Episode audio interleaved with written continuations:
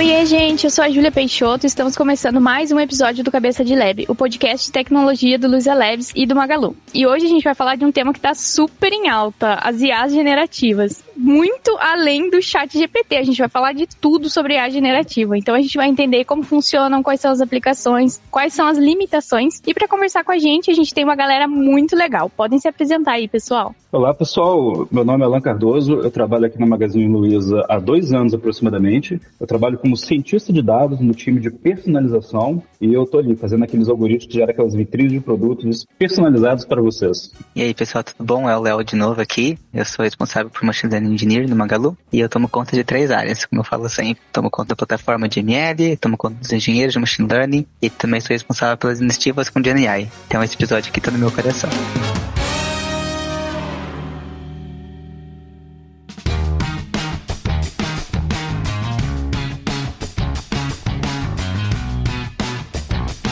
Bom, a gente tem até o chefe das iniciativas aqui com a gente. E aí a gente pode começar então definindo, né, o que são as IAs generativas, esse, esse boom que aconteceu. Vamos entender quem é essa gente, né, da onde vem, o que, que se alimenta. Contem aí pra gente o que são.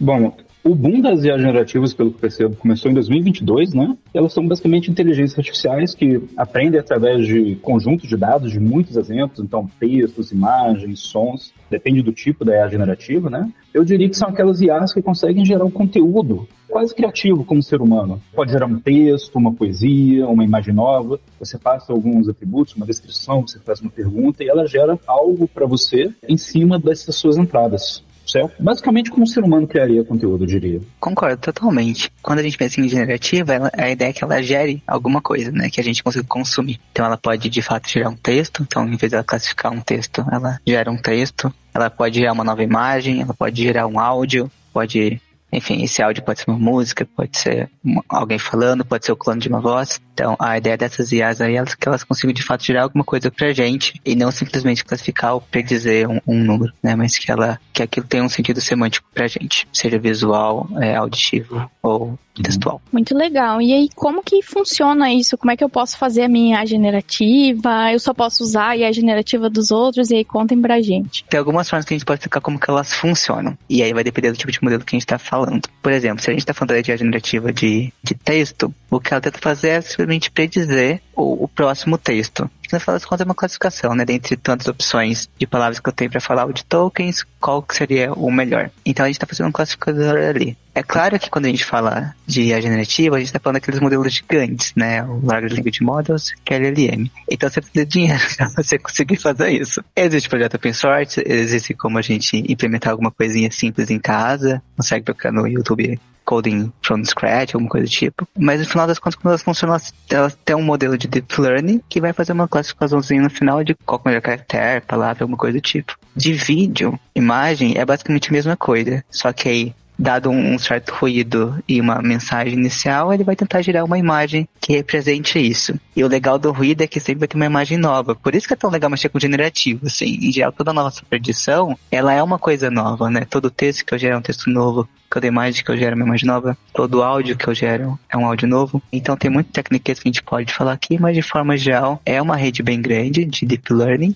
e vai juntar basicamente ruído e, e algum input nosso para fazer uma classificação ou para predizer um pixel novo. Muito boa explicação, né? Acho que é isso mesmo. Do ponto de vista, igual a Júlia perguntou, né? Se a gente consegue treinar nosso. Como você falou, exige um conjunto de dados de treinamento muito grande, né? São grandes empresas que estão fazendo essas IAs. Tem projetos open source. O que é muito comum é o pessoal utilizar uma rede treinada ou alguma coisa assim para fazer otimizações e aplicar na sua área de negócio, né? Ou qualquer pessoa mesmo ir ali brincar, né? Eu mesmo, todo mundo aí já deve ter testado o ChatGPT, o Midjourney para gerar imagens, né? E do ponto de vista também do uso das pessoas, assim, eu vejo muito a questão da, da, aplicação, do refinamento dos resultados, né? Nem sempre o primeiro resultado que ela gera é um resultado otimizado. Principalmente em imagens, realmente o pessoal pede, ah, gera para mim uma imagem de uma paisagem com um castelo no fundo. E aí você gera, você fala, ah, agora amplia o castelo, coloca um sol, e aí você vai utilizando dessa forma para gerar o resultado que você precisa, né? Eu vi muitas ilustrações de livros modernos sendo feitas assim, tem umas polêmicas em torno disso, tem livros que ganhou prêmio de ilustração, que tinham umas ilustrações assim, que depois gerou polêmica, né? O pessoal cancelou o prêmio e tal. Mas é uma coisa que veio para ficar, né? Basicamente. Bom, mas é verdade, assim, quando a gente pensa na funcionalidade mais alto nível, de simplesmente como que a gente usa esse cara, o que é muito legal dessas ideias generativas, elas estão super acessíveis. Por mais que seja muito caro pra gente, de fato, criar uma do zero, é muito barato pra gente usar. Então a gente consegue pegar o ChatGPT, consegue pegar o Google, a AWS pra, pra usar essas coisas. Ou até pegar um projetinho open source, tem coisa que roda até na CPU, então a gente consegue brincar. E assim, poxa, cria uma imagem pra mim e sai uma imagem, sabe? Joga lá no Discord. Que, que coisa bonita, né? É muito legal como essas IA generativas elas estão trazendo uma, uma qualidade criativa muito legal pra gente. Não sei vocês, mas eu não sou lá tão criativo assim. Minha esposa é, mas eu não. Então essas IAs me ajudam bastante com criatividade, assim. Joga temperatura lá pra ser criativo e seja feliz. O legal é que a gente abordou aqui dois pontos, né? A gente abordou o ponto técnico de como, do ponto de vista de criar uma, uma IA, de como fazer isso, e do ponto de alto nível do, do usuário final. Isso ajuda também a explicar, né, por que, que essas IAs são um, um tópico tão em alta hoje em dia, né?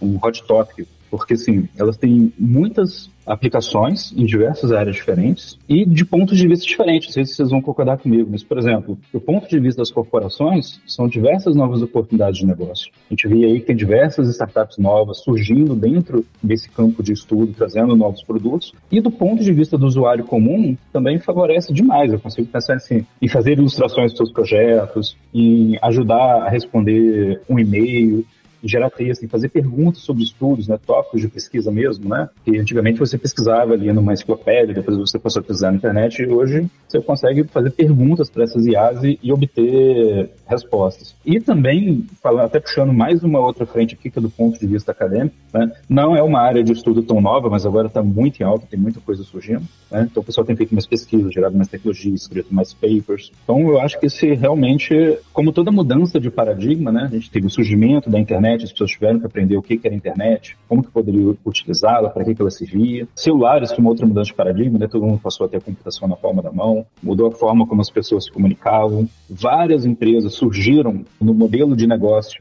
do celular, né? então iFood, Uber. E se você pensar na internet, várias empresas surgiram na internet. A Magalu sofreu um processo de digitalização por causa da, da internet, no varejo na internet. E hoje a Yato traz essas perguntas, né? Qual vai ser a mudança que elas vão trazer vão trazer agora, né? Então, a gente ainda está aprendendo, assim, são testes, né? Empresas surgindo, a gente testa na, na, área de negócios, as pessoas comuns testam, vão ver o que, que dá certo, vão ver o que, que dá errado. E isso aí puxa muito a questão da, das aplicações, assim, quais aplicações vocês veem, assim, você diria assim, poderia ser grande oportunidade de negócio assim, no futuro? Boa, bela pergunta. Deixa, antes de responder essa pergunta, deixa eu só falar um pouquinho sobre Hot Topics, assim. É difícil imaginar minha vida hoje sem um chat GPT da vida para me ajudar, ou, ou o Vertex aqui do Google. E acho que isso mostra muito como a gente de fato tem uma mudança de paradigma no, no último, último, na verdade, né? Foi, foi bem rápido essa mudança de paradigma aí. Não só no nível pessoal, mas profissionalmente também. Claramente a Magalu ela tá se, se colocando no mercado com isso, né? O projeto do, da Lu que tá lá vendendo celular. Pra quem não conhece, vai lá comprar celular com a Lu.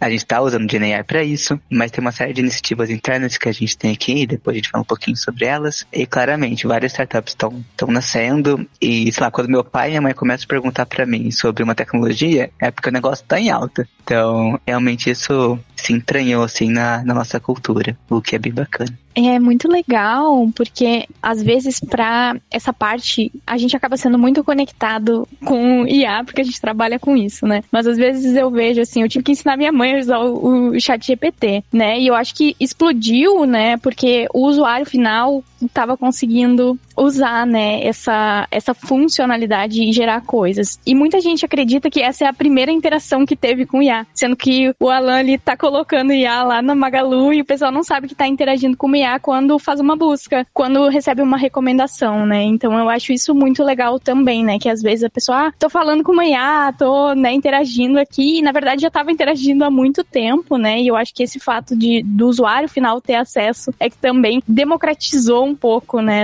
questão. É, e de de fato interagir, assim, querendo ou não, quando ele tem uma recomendação do, do Alan lá, ele tá interagindo pelos produtos que ele olha, Magalu e tal. Ou, lá, que ele tá vendo Netflix, pelo tipo de filme que ele assiste, pela nota que ele dá tal. Mas é diferente você de fato tá conversar ou manipular a IA, né? E eu acho que essa é uma experiência muito gostosa que o pessoal tá tendo agora. Eu lembro quando lançou o ChatGPT, eu vi um vídeo no YouTube que o cara fala assim, olha, haja como se você fosse, acho que era um banco mais MySQL. Aí ele falou, beleza, agora eu sou um banco mais. E aí eu falava, ah, Aí começava a dar comando, tipo select, create table e tal, e ele interagia como tal, sabe? E esse começo de interação foi muito legal pra gente como técnico, mas depois começou a cair no público em geral também. E é muito legal, tipo, ver minha mãe tentando falar com o ChatGPT e, sei lá, pedir sugestão de coisa lá. É, isso aí é, é muito do que vocês estão falando mesmo, porque assim, no imaginário popular, as IA generativas estão mais perto do que as pessoas imaginam sobre IA, né? Algo com que podem conversar, podem solicitar que faça algum trabalho, alguma coisa assim. E às vezes não tem noção que toda busca que você faz no Google, toda recomendação que o YouTube faz de um vídeo, o Spotify de uma busca tem uma IA por trás, né? entendendo o seu gosto pessoal, entendendo o contexto da sua busca ali, te dando um resultado também. Só que é um pouco mais mecanizado do que a forma de comunicação das IA generativas.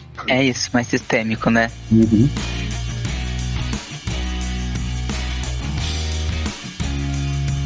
Muito bom. Eu acho que o Léo já deu uma visãozinha aí do que a gente está trabalhando aqui dentro do Magalu, né? Como cérebro da Lu. Inclusive, a gente tem um episódio aqui que a gente gravou, né, com o pessoal lá que estava desenvolvendo, né? Ajudando a desenvolver. Então, o pessoal já tem a oportunidade de ter um, um celular indicado pela Lu, né? Que é uma iniciativa muito legal que a gente tem aqui internamente, né? E aí vocês têm mais alguns exemplos de aplicações que a gente pode vir a aplicar, né? Ou quais são as aplicações quentes, né? Como o Alan tinha perguntado antes. O Alan tinha falado no começo de como que a gente pode usar em vários tipos de texto, assim, né? E, cara, isso aplica tanto pra gente quanto no Magalu. Então, a possibilidade que a gente tem de entender como que o usuário tá conversando com a gente, conseguir sumarizar as informações, a gente consegue fazer. A gente consegue pegar conteúdo do nosso blog e me melhorar fax, a gente consegue criar conteúdos novos, a gente consegue melhorar ferramentas de buscas, a gente consegue começar a criar ferramentas de retrieval, então os hogs da vida ali, né? Que a gente consegue usar LLM junto com queries e otimizar N sistemas, né? Seja na busca, seja produtos internos, N coisas a gente consegue aumentar a busca, dar mais contexto e trazer uma resposta mais certa, mais acurada, né? Que faça mais sentido semântico para o usuário, assim, né? Já mais mastigadinha. Então tem muita coisa dentro do Magalu que a gente consegue usar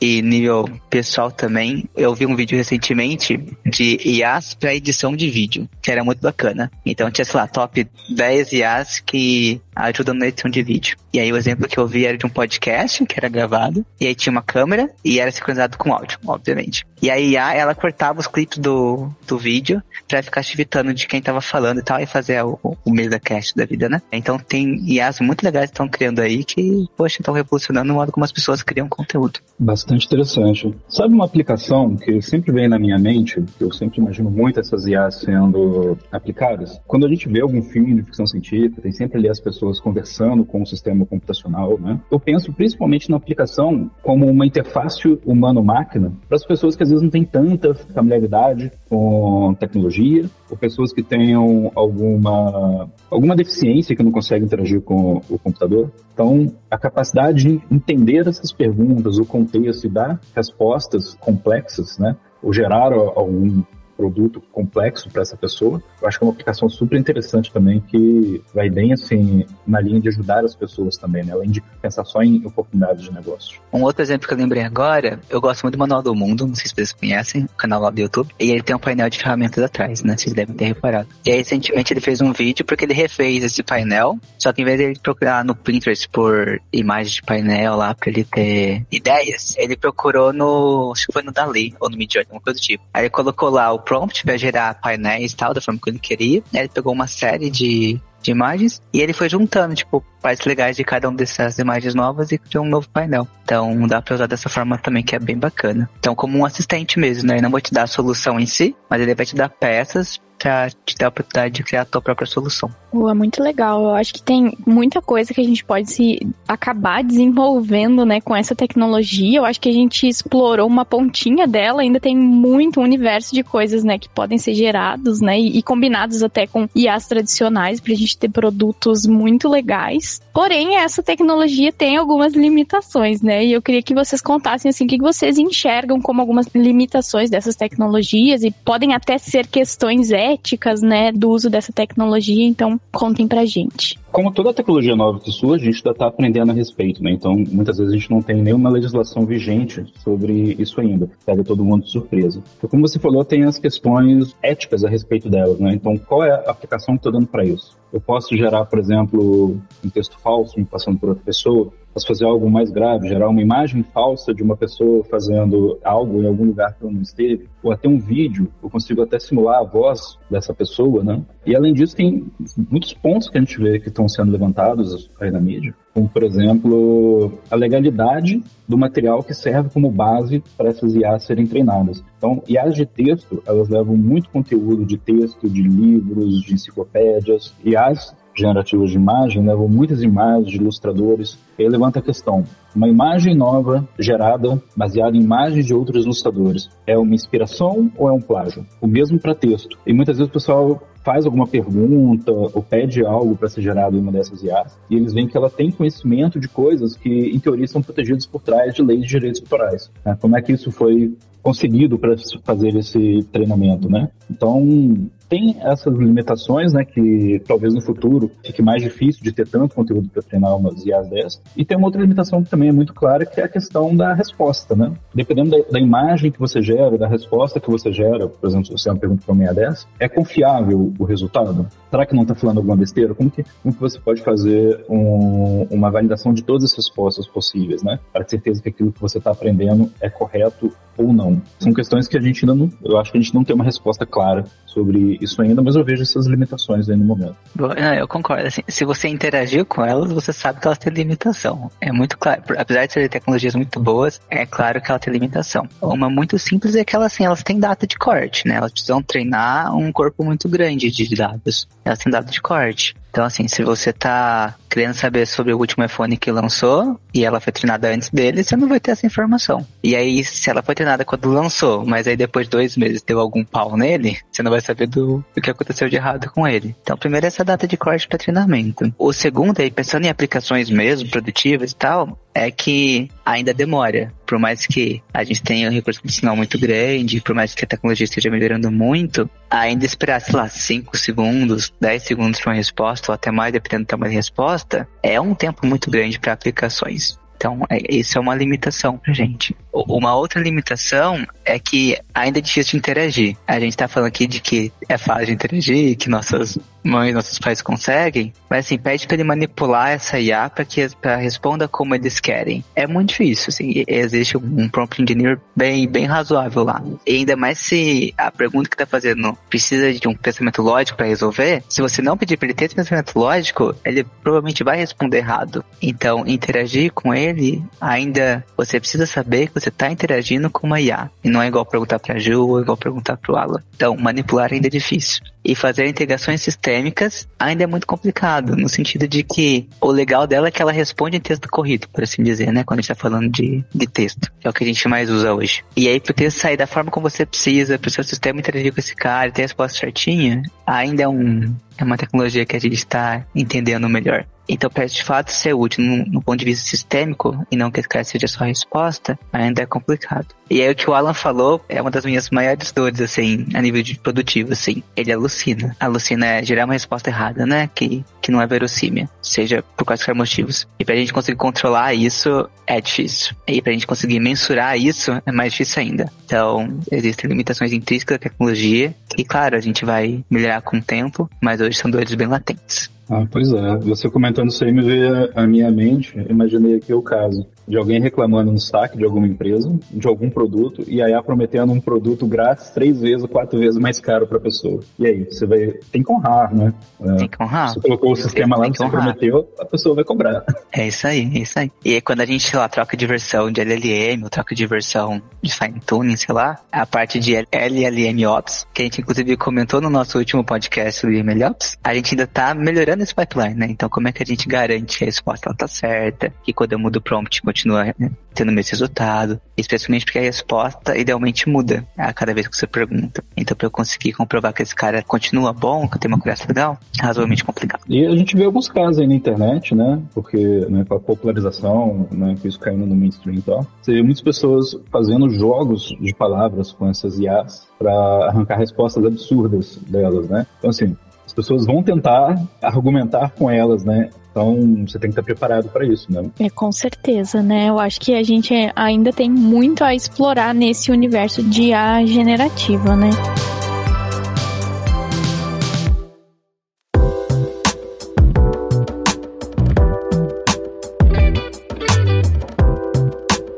infelizmente, a gente tá chegando ao fim desse episódio e a gente já deixa aí um convite pro pessoal voltar e a gente gravar um outro episódio sobre IA generativa. Acho que vai ser muito legal a gente aprofundar um pouco nesse tema. É, eu quero agradecer muito por vocês já terem topado gravar aqui com a gente. Acho que deu para entender como funcionam, quais são as limitações dessa tecnologia, né? E ter uma visão um pouco além do chat GPT. Então, muito obrigada mesmo por toparem. E o pessoal que gostou dos nossos convidados, né, e quer saber mais sobre essa tecnologia, eu estou abrindo o inbox deles aí para vocês entrarem em contato com eles. Então, podem deixar aí, pessoal, suas redes sociais para o pessoal entrar em contato. Bom, o pessoal pode entrar em contato comigo via LinkedIn, é só procurar lá por Alan Cardoso, trabalho na Luiza Lab, cientista de dados, mas o, o meu LinkedIn é barra Alan S. Cardoso, tudo junto. Boa, pra encontrar no LinkedIn é Leonardo de Paulo Silva, tudo junto. Se for na stream completa lá, é linkedin.com barra in barra Leonardo de Paulo Silva.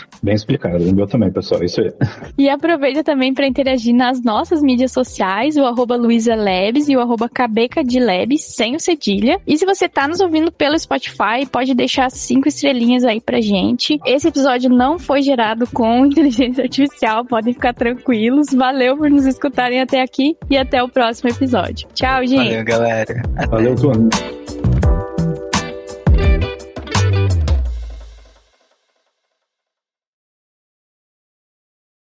Este podcast foi editado por Radiofobia, podcast e multimídia.